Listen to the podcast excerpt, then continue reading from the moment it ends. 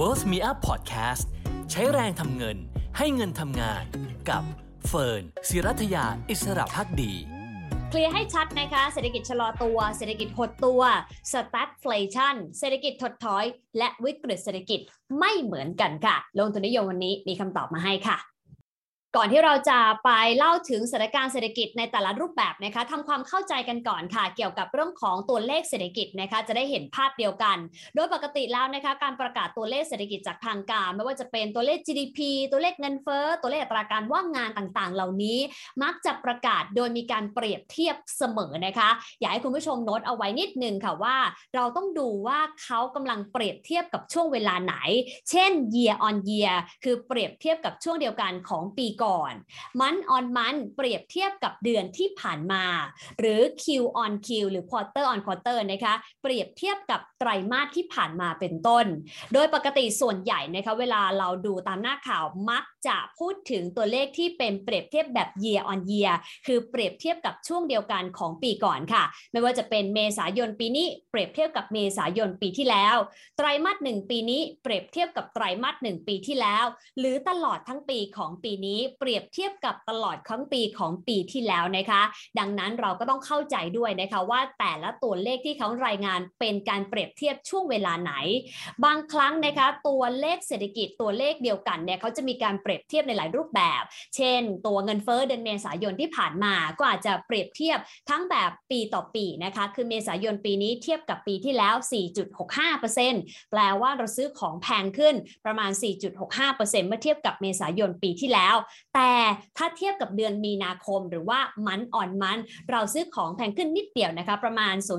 0.3-0.4%เท่านั้นนะคะ เราจะได้เข้าใจตัวเลขมากยิ่งขึ้นนะคะทีนี้พอมาสู่ช่วงของเศรษฐกิจในแต่ละช่วงเวลานะคะต้องยอมรับว่าถ้าเรามองภาพใหญ่เนี่ยก็จะเห็นภาพเศรษฐกิจเป็นเหมือนลูกคลื่นเลยค่ะ คือเศรษฐกิจมีขยายตัวขึ้นสู่จุดสูงสุด แล้วก็ชะลอตัวรวมถึงหดตัวไปในท้ายที่สุดนะคะแต่ช่วงหดตัวนี่แหละที่หลายคนจับตานะคะว่าจะเข้าสู่ภาวะ recession หรือเปล่า หรือเข้าสู่ภาวะเศรษฐกิจถดถอย หรือจะเป็นในรูปแบบของวิกฤตเศรษฐกิจหรือไม่ หรือว่าจะโหดร้ายเหมือนกับที่เคยเกิดขึ้นในอดีตที่ผ่านมาก็คือ stagflation นะคะ นั่นก็คือช่วงเวลาที่ไม่มีใครอยากให้เกิดขึ้นทำไมถึงเป็นเช่นนั้น เดี๋ยวฝนเล่าให้ฟังค่ะเฟิร์นขอแบ่งช่วงเวลาของเศรษฐกิจออกเป็น 2 ช่วงหลักนะคะช่วงเศรษฐกิจขยายตัว กับช่วงเศรษฐกิจที่หดตัวลงค่ะ กับอีก 2 มิติของเศรษฐกิจที่ไม่มีใครอยากให้เกิดอย่างที่บอกไปแล้วก็คือ วิกฤตเศรษฐกิจกับช่วงของ stagflation นั่นเองมาไล่เลียงทีละช่วงกันนะคะเริ่มจากช่วงเศรษฐกิจขยายตัวก่อนนะคะหรือว่า expansion ค่ะ นั่นคือภาพกราฟที่กำลังค่อยๆ ขยับขึ้นมาเลยในะคะ นั่นคือการขยายตัวของเศรษฐกิจที่มี GDP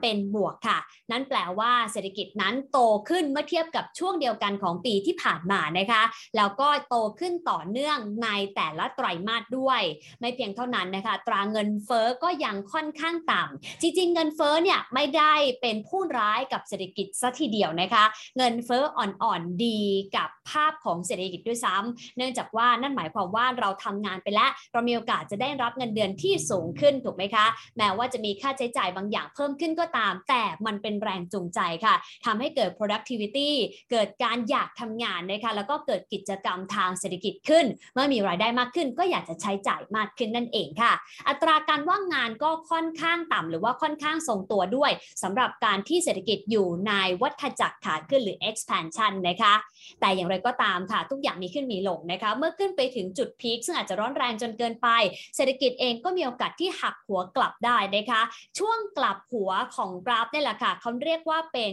ช่วง stagnation นะคะหรือว่าช่วงที่เศรษฐกิจนั้นชะลอตัวลงค่ะ ช่วงนี้เองนะคะ GDP หรือว่าตราการขยายตัวทางเศรษฐกิจนั้นจะเป็นบวกแต่ว่าเป็นบวกน้อยลงแล้วนะคะ ส่วนอัตราเงินเฟอ้อก็ยังคงอยู่ระดับที่ต่ำค่ะ แต่ที่น่าสนใจคืออัตราการว่างงานจะเริ่มเพิ่มสูงขึ้นในช่วงเวลาที่เกิด stagnation หรือว่าอัตราการเติบโตของเศรษฐกิจที่ชะลอตัวลง ชะลอแปลว่ายังโตนะคะ แต่แค่โตน้อยลงเท่านั้นเองสองช่วงเมื่อสักครู่นี้ถือว่าเป็นช่วงที่เศรษฐกิจนั้นยังเติบโตได้นะคะ แม้ว่าจะเริ่มมีสัญญาณชะลอตัวลงในช่วงของ stagnation ก็ตามค่ะ แต่ว่านั่นคือช่วงที่เศรษฐกิจถือว่ายังไปได้ดีค่ะ ช่วงต่อมานะคะเป็นช่วงที่เศรษฐกิจอาจจะไม่ค่อยดีสักเท่าไหร่แล้วค่ะ เราสังเกตได้จากอะไรสังเกตได้จากตัวเลข GDP เนี่ยแหละค่ะ โดยช่วงนี้นะคะ GDP จะเริ่มติดลบแล้วค่ะ คือต่ำเส้นศูนย์ในแกนนอนเรียบร้อยแล้วนะคะ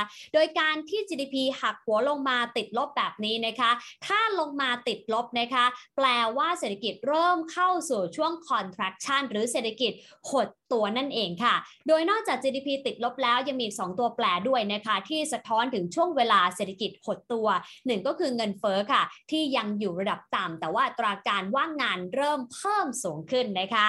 ทีนี้คำถามก็คือแล้วมันจะหดตัวไปมากน้อยแค่ไหน โดยปกติการหดตัวเกิดขึ้นได้บ้างอยู่แล้วนะคะ แต่อย่างไรก็ตาม ถ้าหดตัวต่อเนื่อง 2 ไตรมาส เราจะเรียกสิ่งนี้ว่าเป็น recession หรือว่าเศรษฐกิจถดถอยทันทีค่ะ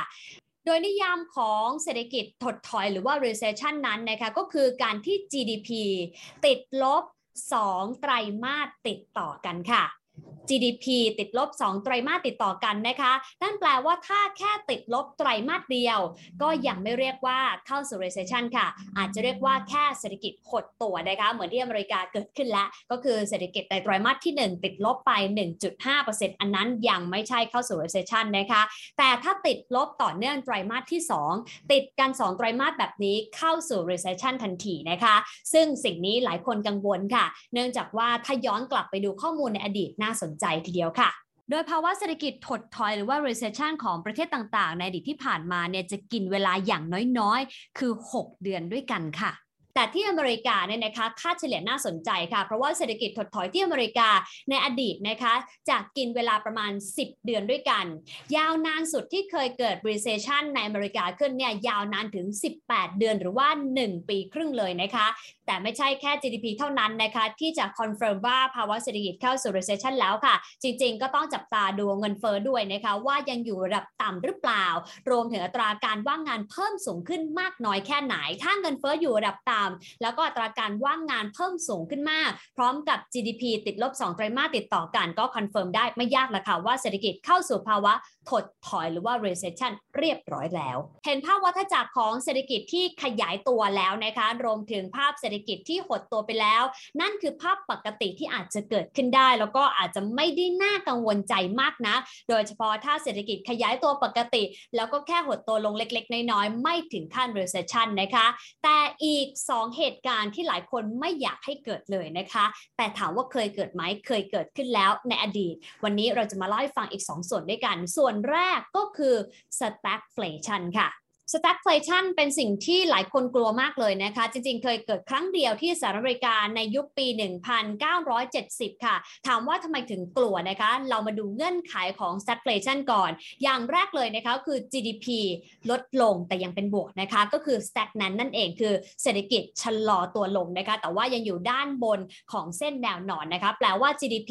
ลดลงค่ะ แต่ยังเป็นบวก แต่ที่น่าสนใจคืออัตราเงินเฟ้อจะสูงค่ะ อัตราเงินเฟ้อที่สูงในขณะที่ GDP เป็นบวก แล้วแถมพ่วงด้วยอัตราการว่างงานที่สูงมากนะคะ จึงเป็นความเสี่ยงของภาพเศรษฐกิจทำไมถึงเป็นเช่นนั้นอย่าลืมนะคะว่าถ้าเศรษฐกิจชะลอตัวลง สิ่งหนึ่งที่นโยบายการเงิน นโยบายการคลังจะใช้ก็คือการผ่อนคลายนโยบาย เพื่อที่จะกระตุ้นเศรษฐกิจให้กลับมา expand หรือว่าขยายตัวได้อีกครั้งหนึ่ง ซึ่งนั่นอาจจะหมายถึงการลดดอกเบี้ยถูกไหมคะ ซึ่งนั่นอาจจะหมายถึงการอัดเงินเข้าสู่ระบบ แต่อย่าลืมค่ะว่าถ้าเงินเฟ้อต่ำๆทำได้ แต่ถ้าเงินเฟ้อสูงๆการลดดอกเบี้ยลงในขณะที่เงินเฟ้อสูง แล้วอัดเงินผ่านนโยบายการคลังเพิ่มเข้าไป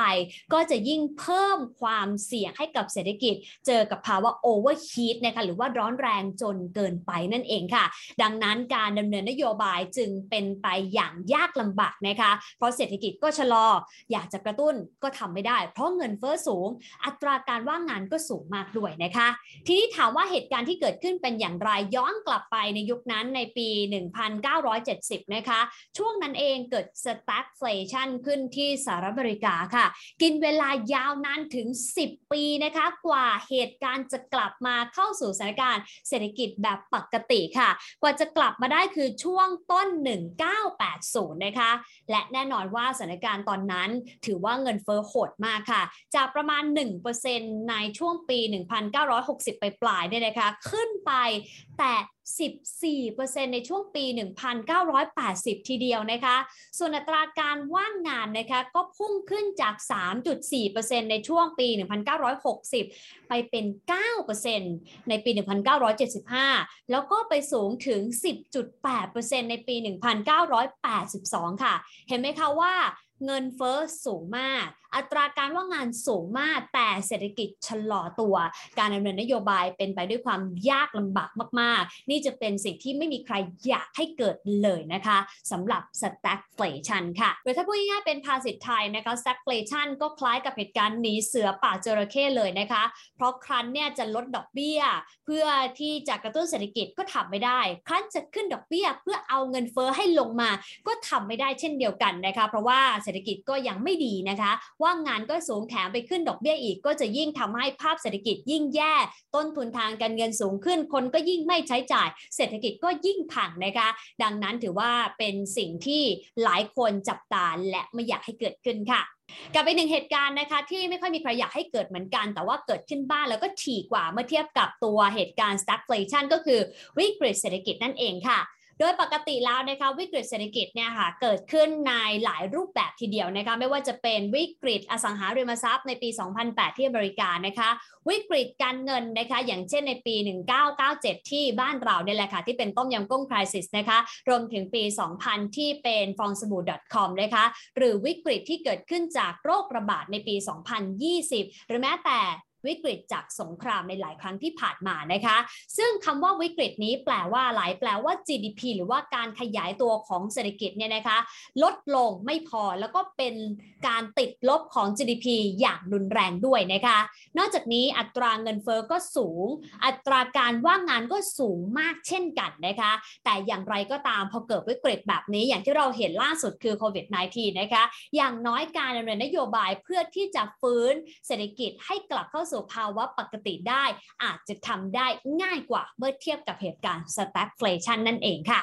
และนั่นก็คือภาพของวัฏจักรเศรษฐกิจนะคะ เชื่อว่าใครหลายคนจะได้เห็นภาพใหญ่มากขึ้นนะคะว่าเศรษฐกิจมีขึ้นมีลงค่ะ มีขยายตัว มีพีค มีชะลอตัวนะคะ มีหดตัว แล้วก็อาจจะมีความเสี่ยงเข้าสู่ภาวะถดถอย หรือแม้แต่ไปสู่ภาวะวิกฤต หรือ stagflation ก็ได้เช่นเดียวกัน แต่ท้ายที่สุดมันก็จะกลับขึ้นมานะคะ ชีวิตคนเราก็เหมือนกันค่ะ ดังนั้นนะคะ การเรียนรู้เรื่องเศรษฐกิจเป็นเชื่อเหลือเกินนะคะ ว่าถ้าเราเรียนรู้ด้วยความเข้าใจนะคะ เราก็จะไม่ตื่นตระหนกมากจนเกินไปกับเหตุการณ์ที่เกิดขึ้นในรายวันนะคะ อย่างน้อยเราก็จะอยู่ในโลกนี้ได้อย่างมีความสุขมากขึ้น เข้าใจมากขึ้น บริหารจัดการเงินลงทุนด้วยเป้าหมายที่ชัดเจนมากยิ่งขึ้น จิตใจก็จะได้ไม่หวั่นไหวมากจนเกินไปนะคะ แต่อย่างน้อยที่สุดเราต้องพร้อมรับกับทุกสถานการณ์ แล้วก็บริหารความเสี่ยงให้ดีด้วยนะคะ แต่ไม่ต้องห่วงค่ะ ไม่ว่าจะเป็นช่วงวัฏจักรไหนของเศรษฐกิจนะคะเฟินเอง Well Me Up และลงทุนนิยม อยู่กับคุณผู้ชมทุกช่วงเวลาแน่นอนค่ะ